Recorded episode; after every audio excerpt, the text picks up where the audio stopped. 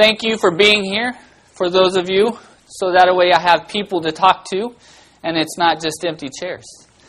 Um, but I will be up here for a few weeks, giving Pastor Stokes a little break so he can focus on his family as needed as they get things in order and family starts to come to town um, for the funeral. I am not sure when um, Pastor John's funeral will be, but whenever we do find out, we will make the announcement, as I know many of us have met him here. However, this teaching that I have labeled, and I've went back and forth on what to uh, call this sermon series, but it has been inspired by a book that I picked up at the Billy Graham um, retreat in Asheville, North Carolina this summer. And it's called Nearing Home. It's Billy Graham's last book that he wrote. And um, being in this season that I am in, I have known over 12 people to pass away in the past year. That's not an easy season to be in, especially when some of those who have passed were not believers. I keep seeing on Facebook people saying, well, they went to heaven, or they're watching you. Oh, that really bugs me because nowhere in Scripture does it say that they're looking down on us. I believe they're glorifying our Lord and Savior and talking with those who have gone before us. but, again, this uh, sermon series that I labeled Nearing Home in the Faith um, was based on this book. Now, planning in faith for our address change is something that I've heard other pastors talk about in the past. But again, you guys all know that I have a grandfather that recently passed away, and some of the information that I will share with you not only comes from the Nearing Home book, it also comes from Living a Year of Kaddish. This is something that I have handed out to people that I know. At times, if you've lost a mother or a father, um, in the past and I did not give you one of these, I apologize. But you can see me after the service and I will make sure that you get one of these books. Um, but it, it's a comforting piece, right? Because in this congregation, once a month, we say Kaddish for those who have gone before us or while we're in that season of mourning. And so um, it brings it home. It's about a gentleman who actually lost his father and his mother had already passed away, so it's going through his grief process for both parents in that first year um, without either one. But again, um, some most of what I'm going to be sharing today comes from the scriptures, and there's little gleanings, little pieces of scripture um, that I am going to base it on, and then I'm going to encourage you to take what I say and start to practice it because we live in our faith and planning for that address change because I can guarantee you, every one of you that I'm looking at today is not getting off of this earth unless Jesus returns in this body. Your spirit will go to live with Him for all eternity. And then when Jesus returns, your spirit will reunite with your body. But it will be a heavenly body, thank goodness. Because I don't know about you, but this body here is not perfect. I try to work out and make it perfect, but it is not perfect quite yet. So, Jesus, even when he was transformed, people could tell who he was if he wanted them to, right? Because he was walking along the road to Emmaus, and they didn't know who he was. So I always thought that was an interesting fact. All right, so another little piece the Billy Graham retreat is in Asheville, North Carolina. This is a little advertisement for about a year from now. Kara and I were talking, and we thought it would be nice if we had a couples retreat. And the reason why we say couples retreat at his um, at the Billy Graham retreat in Asheville, North Carolina, one is you can't have kids there, right? And so if you want to plan then you're more than welcome to come with us. If we can get just two or three couples, we can actually um, do something. But if not, then maybe Kara and I will just go on our own. But there will be people that were part of the Disciple Center that live a lot closer than we do here in California. but we think it would be a great time if you ever wanted to see the fall leaves. It'd be a great time to go there. and I do have pictures, and I do. I would be happy to share with you my experience while I was there. All of us know who Billy Graham was. He was a great minister, not to just this nation, but to the nations for Jesus Christ. And so, again, none of us are leaving this world, and that's why I come to you with this series of nearing home in faith. Okay? And this is something that I take pers- personally because people just don't talk about it. I've heard family and friends talk about summer vacations that they've had planned for years and that they start to plan for um, and they get excited about. But I don't hear anybody getting excited about dying. Well, let me tell you what. I was talking to Pastor Mike just last week in passing, and I, he said, I said, How are you doing? And Pastor Mike said, I'm doing all right. I said, Well, I guess the alternative isn't too good. And he goes, What are you talking about? The alternative is amazing, right? The alternative, if we die on this earth, we're in the presence of the Lord. And then another conversation happened later on in the week where Becca caught me off guard and she said, Well, if we die, it's even better, right? And I was like, Yeah, but what do you do with that with the child, right? You don't want to encourage suicide. But you also want them to know that, yes, it's even better there.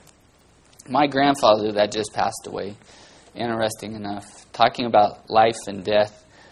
And I always had that perspective of eternity because I grew up on the backside of the cross, as some would say. I grew up in the church.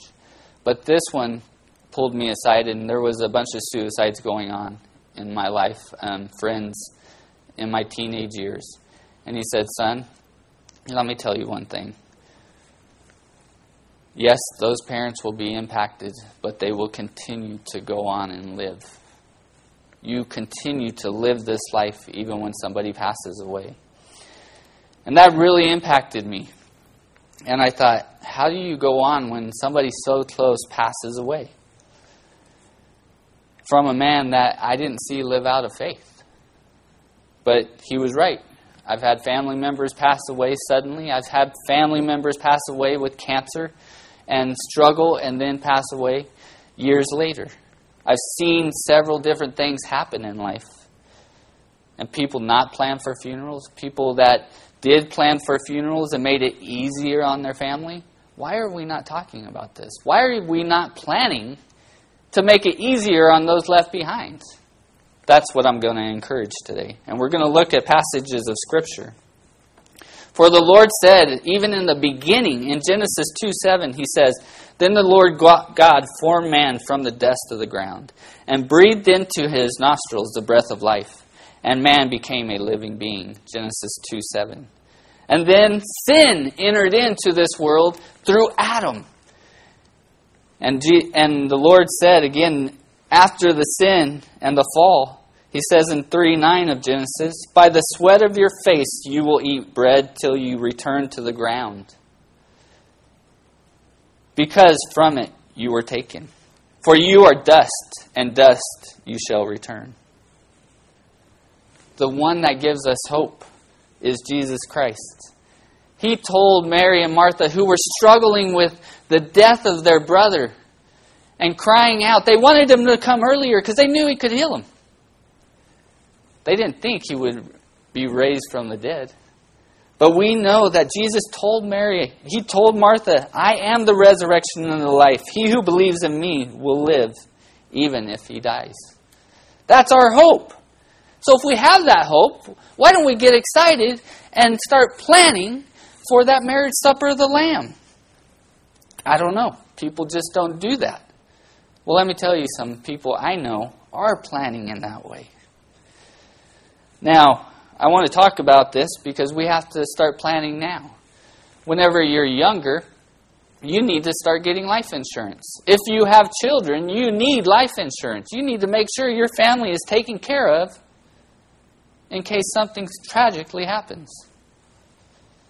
Thinking about it now, the first 10 years of the Disciple Center, I was quite amazed We didn't have any deaths. We didn't have a whole lot of sorrow. Um, and I was here for the first nine or ten years of the Disciple Center when it was formed. And that's probably because we were a younger congregation. I can't say that anymore. The last 10 years, the last 11 years, we've had people in our congregation pass away. We've had family members of the congregation pass away. But if they were in the faith, we're excited for them, but we're grieving, not as those of the world, of course. So, why did we not start the plan? If you want to go to Hawaii, or you want to go to visit some foreign country, like maybe Israel, one day, do you start the plan now? Or do you just wait until the time and then you walk up to the airport and say, hey, my family's here, we're going to get on your plane and go? That doesn't work. You have to purchase the tickets, you have to save the money, and you even have to think about what you're going to wear and where you're going to go when you get there. Because you have to plan where you're going to stay. A lot of Christians don't take that time and start to plan. Let me tell you right now, let's turn over to Matthew 25 46. Or let me read this to you. Matthew 25 46 says, These will go away into eternal punishment, but the righteous will go into eternal life. If you're not planning, and you're not looking at the Scripture, and you're not living out that Scripture, you don't want to look at the eternal perspective. But if you are, don't worry about the. Get things in order here because you're going to meet the bridegroom whenever he comes. You're going to meet him in heaven. You're going to see how we continue. And we don't have to fear it. There's nothing to fear. Your parents, my parents, my I lost my last grandfather recently, as most of you know. That generation's gone for me and my family. The next one are my parents. Are your parents planning their funerals? Are they going to make you take up the burden to plan their funeral? That's something that most of the time, if you've had to arrange it instantaneously, you don't want to put on your loved ones in the passage of Matthew 6 31. It says, Do not worry then, saying, What will we eat, or what will we drink, or what will we wear for clothing? For the Gentiles, that's people of the world, the Gentile, Gentiles eagerly seek all these things. For your heavenly Father knows that you need all these things. But seek first his kingdom, his righteousness and all these things will be added to you. So do not worry about tomorrow, or tomorrow will care for itself. Each day has enough trouble for its own. I've heard people use this passage, and I bring this up because they say, Look, Jesus says, don't worry about tomorrow. Tomorrow will take care of itself. I don't need to worry about my funeral. That just causes me anxiety. If Jesus is the center of your life, death should not scare us we should be ready for it whenever it does come. Because me traveling out the rancho, I could die any day in a car accident. But I need to prepare in such a way that it won't affect my family other than emotionally. I can't stop that emotional pain that would happen if some for some reason I'm gone tomorrow. But I do want to say with that, just like Pastor Chuck said, I heard him in a sermon one time, and when he was nearing home, he said, Listen, one day, I want you to know, do not believe it when you hear that one day that I've died, for I will be more alive than ever before. It's just that my address changed, and then I am in the presence of my living God. I thought, wow, that is an amazing testimony we have to be prepared. Because that passage of Scripture causing anxiety for the passing of who we are, people worry about. And I've heard this excuse too from people that I've counseled. And I've talked to older people, wiser. I try to respect them, but they say, I feel like if I put things in place, then they're going to happen. That's not the way our faith works. When we put things in place, God allows us to take the next step and the next step, and we don't have to worry about that anymore. By the way, this is something that, yeah, this is something that I've taken care of with Kara. She knows where I want to be buried. If, if we wouldn't be thinking that maybe in 20 years when our girls go away to college, that's not 20 years from now, by the way, that's only 10. Holy moly. But we're training them to go to college and not to come back. We've told them we will sell our place when we're ready to retire, and we will buy different places if we need to. So we don't know where we're going to live, but we have sat down with somebody up here, right up here at a Catholic cemetery because it's a religious cemetery, and I love the fact that it's away from the city and it's in the country. And I found out it's going to cost $18,000. That's a lot of money. But you know what we did? We started planning and we started saving. And now we have enough money that if something was to happen to me tomorrow or today, she can go buy a plot up there. We've already talked to them. They said, Wow, you guys are really interesting, your church is. You're multi denominational, you do some of the Catholic stuff. Are you sure you're not Catholic? I said, No, I'm not Catholic. I can promise you that. But you come in my into this congregation, you'll see the candles out there to light for those who have passed. You'll hear some of the prayers, you'll see some of that liturgy. He said, Okay, you guys can come if you guys ever want to be buried here. And whenever he told me the price, I kind of coughed and I was like, So that's only for one piece, but both of us can. He said, Yeah. I said, Okay. It's a lot of money. And then Kara said, Look into Oklahoma, see what it costs there. Anyone want to guess what it would cost in Oklahoma to be buried? Some would say that's the Holy Land. How much, Pastor Mike? Yeah, it's about $5,000. That's amazing. How much of a difference. Just California. But the thing is, let me tell you this. Some people, they don't value um, being buried close by their loved ones, which, okay. Some people say, just burn me and you can just, and I tell people, I'm not carrying your ashes. You got to find out where you're going to go. Right? At the same time, I go out to my grandfather's grave. I go out to my grandmother's grave every once in a while. It is comforting for me to know that that place in which they are buried is a holy place because one day when Jesus comes back and that trumpet sounds, that grave is going to open. That is something that maybe your kids, maybe your grandkids would want to go visit. Something that you need to think about. Why do we need to plan? Well, in Matthew 25, if you want to turn over there with me, he says in this passage, when we glean from this passage, he's saying, plan for the marriage supper of the Lamb. Why would you not want to plan for this? When we see these passages of Scripture, it says, Then the kingdom of heaven will be comparable to ten virgins who took their lamps and went out to meet the bridegroom. Our bridegroom is coming back one day, is he not? Five of them were foolish, and five were prudent. For when the foolish took their lamps, they took no oil with them, but the prudent took oil in flasks along with their lamps. Now, while the bridegroom was delaying, they all got drowsy and began to sleep. But at midnight there was a shout Behold, the bridegroom, come out to meet him. Uh oh. Some of them are going to have their lamps going out, I have a feeling. Then all those virgins rose and trimmed their lamps. The foolish said to the prudent, Give us some of your oil, for our lamps are going out.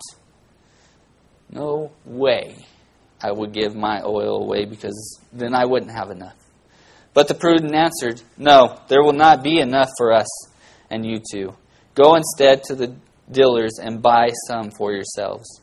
And while they were going away to make the purchase, the bridegroom came, And those who were ready went in with him to the wedding feast, and the door was shut. Later, the other virgins also came, saying, Lord, Lord, open up for us. And the Lord answered, Truly I say to you, I do not know you. Be on the alert then, for you do not know the day nor the hour. You do not know the day nor the hour when you're going to go either. Be prepared. Don't be that one that's going to make your children have to plan right then your funeral. Let them know what you have planned. The interesting thing is, going to this, my mom has a stack of stuff, right? She had to help her family plan her mother's funeral and everything when she passed away. Now, my grandmother was 36 when she passed away. Totally understand. You're not prepared. Well, I'm 46. I'm 10 years past my gr- grandmother's death date or death year. But I don't know if I'm going to go tomorrow. I'm preparing for that. Now, can you imagine having to plan that funeral whenever your loved one just passed away? Do you think that is exactly what the morticians want? The people that run the funeral homes want. My mom, she was a great mom, and I want to give her the best of everything. Well, yes, sir, of course, your mother was so great. Now, do you want this $2,000 casket, or do you want this micro, amazing boom box casket with a TV in it and all these extras? Now, your mom, what, what was her favorite show? Oh, she liked Days of My Days of Our Lives. Well, we can put that on every day for her. Really? Come on, people. That's exactly, they're going to go into a sales pitch and you're going to buy more than what you think. Take me, put me in a wooden box, bury me, because that's all I'm going to know. I tease my kids. Granted, I do tease them, and Kara will testify to this if needed. I tell them, put, make sure you give me a cherry coke and you know some different things in there. But I really don't need any of that because you know what? God has better than cherry coke up there, and I don't have to worry about that. And He has chicken and dumplings. That's one of my favorite too. But um, and then Kara the other day said he'll probably have better than chicken and dumplings, sweetie. So. But Rebecca and Hannah said they're going to put chicken and dumplings in my coffin. I said, well, don't open up that coffin in a few months because that's going to be bad. but imagine having to plan that funeral when somebody didn't plan for themselves, especially if they live in the faith. Why would you not do that? Genesis 23 gives us an example of somebody in the scriptures and we all know him Abraham.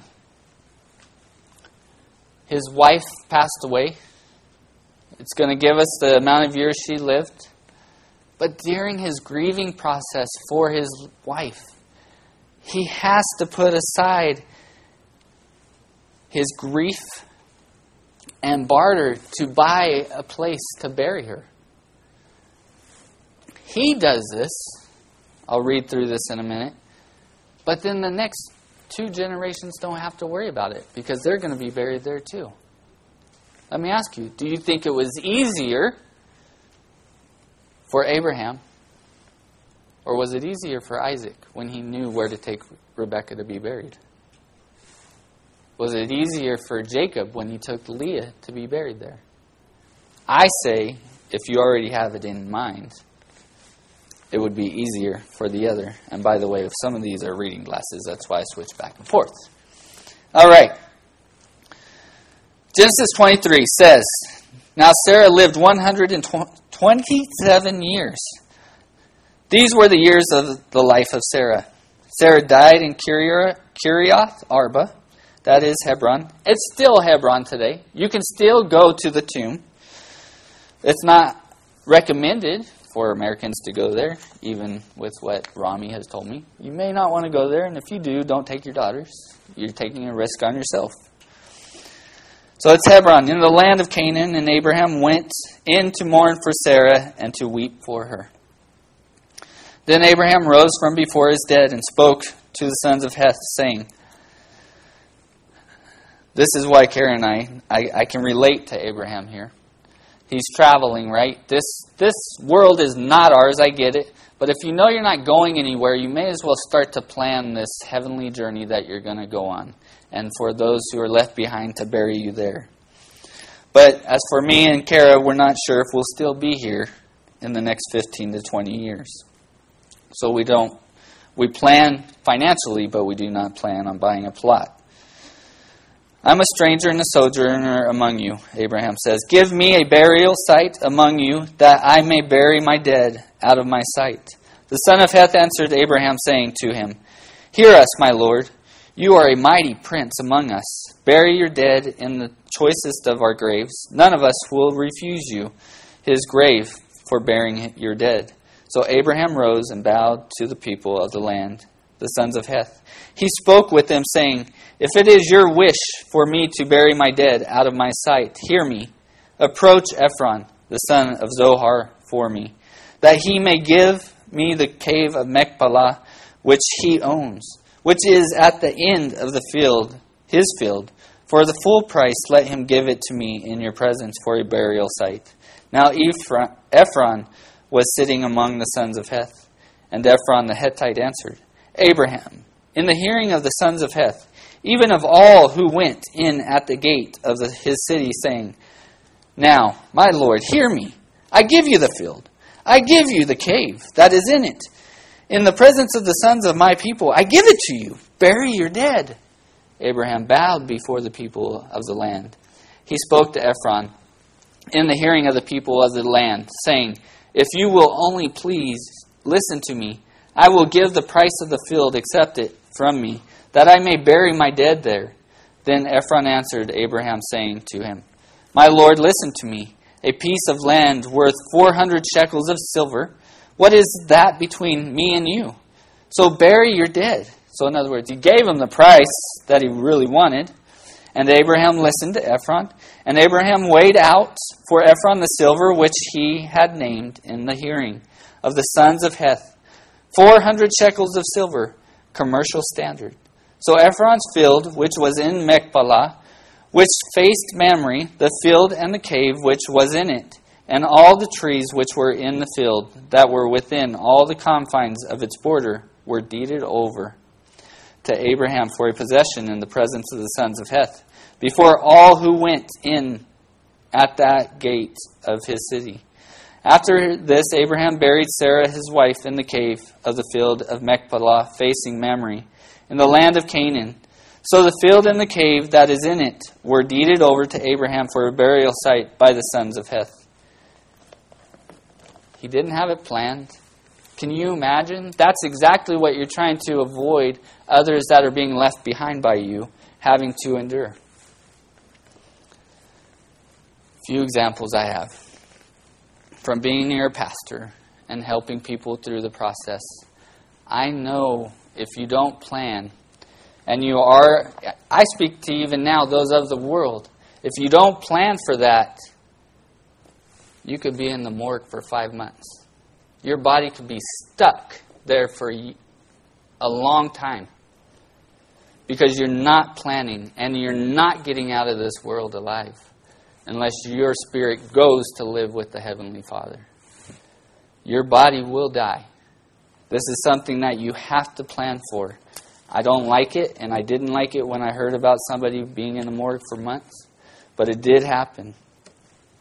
We have to plan for the future, but yet live in today. God calls us to love Him and to follow in His ways. This is what He's calling us to. This is going to take tough conversations, not just amongst us, but amongst even the couples. Kara and I have redrawn our trust four times. If you have young ones, you need to decide who they're going to live with. If you travel with just your spouse for couples retreats or to get away for the weekend, you can die in a car crash. Where will your kids go? That's your responsibility. If you die, like I said, and you don't have life insurance, that is a moral responsibility for you today hearing this message. Find out how much it's going to cost and get it. I've had people come up to me in the past and say, Hey, will you actually care for my kids? Even my own family said that. And of course, I want to care for your kids, but the first question out of my mouth is, How much life insurance do you have? I've got a plan for the future too. And if something like that comes upon me, I need to know how to care for your children. That is something that we all need to do. So,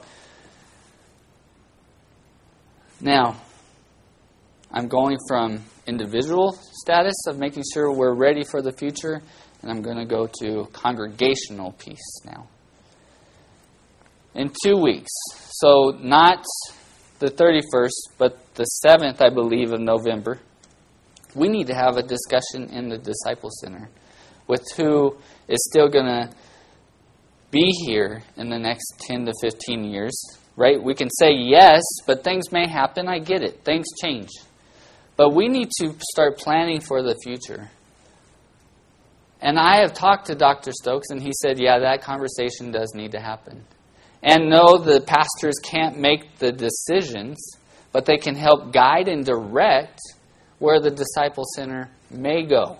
But the decisions have to be a congregational decision of what's going to happen when he's gone. And so that is something that we have to do. Yes, we're training up other men, we're training up the women to be responsible. And I love the fact that when Pastor Jeff leaves, Katie jumps in, Christy jumps in. We don't have to worry. We can continue to go. There's no problem. But what's a disciple center look like? Will we break off when Pastor Bruce passes away or he decides to retire and move somewhere else? If he does, what's it going to be like? And yes, again, we have to adapt. Things may change. And say we put things in place that, yes, we're going to continue on. And if he suddenly does pass, it helps knowing where we're going. In the same way, if you have things in order personally, it helps your family in that process. And so we're going to have a discussion.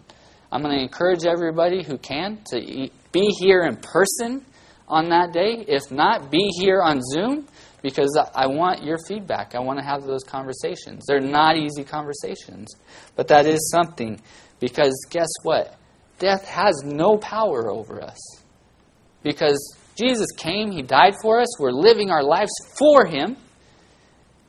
And so we have to look to the future and plan for the future, but live in the now. That's the key piece. We're not planning to say this is the way it's going to go and that's the only way. No. When things do happen, we need to adjust. But we have to plan for certain things so that way we can make the right decisions now. So I um, I listen to a lot of music, which I love. And so I was listening to Jeremy Camp yesterday, and he has a new song out, and it's called Death Has No Power. There's no power in death for a strong Christian. And so I brought this up, and I asked, went through this with Kara. She said, That's a really good song. And yes, I'm going to I'm going to end my sermons in songs. And if you guys have questions afterwards, that works. But I'm going to play you this song and let you listen to it as it plays.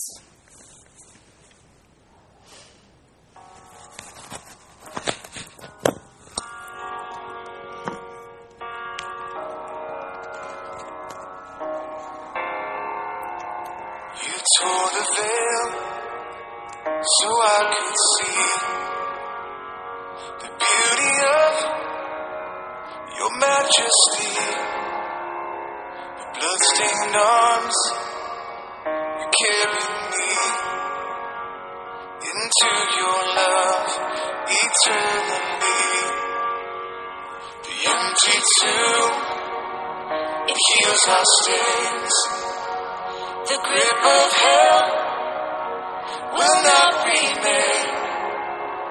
Filled with your power, I'm standing free. Jesus, you are my glorious King.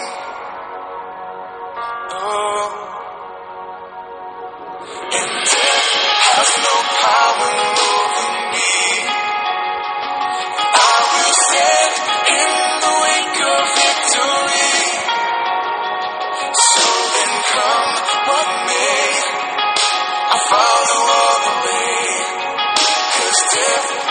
no power over me. There's no chain you cannot break. No deepest scar you won't erase. My sacrifice, a praise I bring. Jesus, you are my glorious King. Has no power over me. I will stand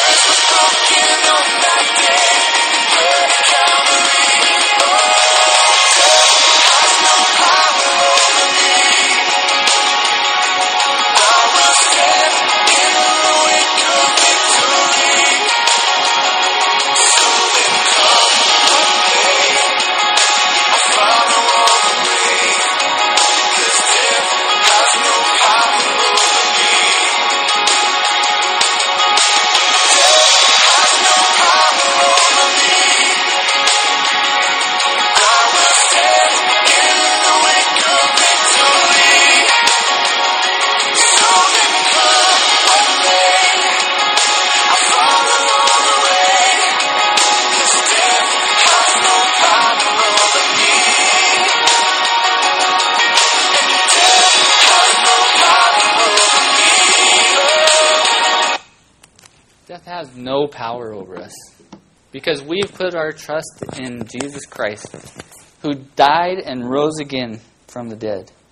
And so we don't have to be unsure of the future.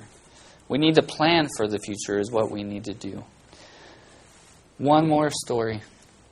A pastor I know I was talking to years ago, before I was even a pastor. He said that he knew of a man that was getting older. He barely made minimum wage. But he had a strong salvation. He had a strong faith in the Lord Jesus Christ. And he took the, the marriage supper of the Lamb seriously. So serious that he said, when a bride gets engaged, or a somebody that's engaged starts to plan for their wedding, do they just show up on their wedding day thinking that the dress is going to be done? No, they have to go. They have to try on dresses and get fitted. He said that this young man, this 60 year old man, started saving money, didn't really own really nice suits, but he saved around $1,400 at the time and bought an Armani suit. And he told his family, This is beautiful. This is an amazing suit that will not be worn. And it's fitted for me, only me, until my death. He said, This I will be buried in. Because if this, it may deteriorate, and it probably will, but if this is what I'm going to see and see my Lord in, and the marriage supper of the Lamb, it needs to be the best. I thought, really? You know? He said, yeah, I knew that guy. And I thought, wow. There's also one, you guys know Doyle Braden. Some of you may just know of his name, but he was here when we were ordained a few years ago. But he's he recently he's one of the 12 that I know that passed in the past year. But he was fighting cancer for a few years, and I was told that he set his family down after the cancer came back, and he said, "Look, the cancer has come back. We need to decide whether or not I'm going to go through chemo again. You guys saw what happened, but I'll do as you wish. But no matter what, just like the first time, Jesus better be glorified through it. Our plans need for ourselves, for this congregation, to glorify the kingdom of God. No matter what we do, we come in unified, we'll leave unified on our discussions. We may not agree, but we better be glorifying the kingdom of God. Just like you and your spouse must have difficult conversations, pray about it before, pray about it afterwards, and then let Him be in the midst of those conversations. Glorify the kingdom no matter what. For today and planning for the future. Let's go to the Lord in prayer. Father in heaven,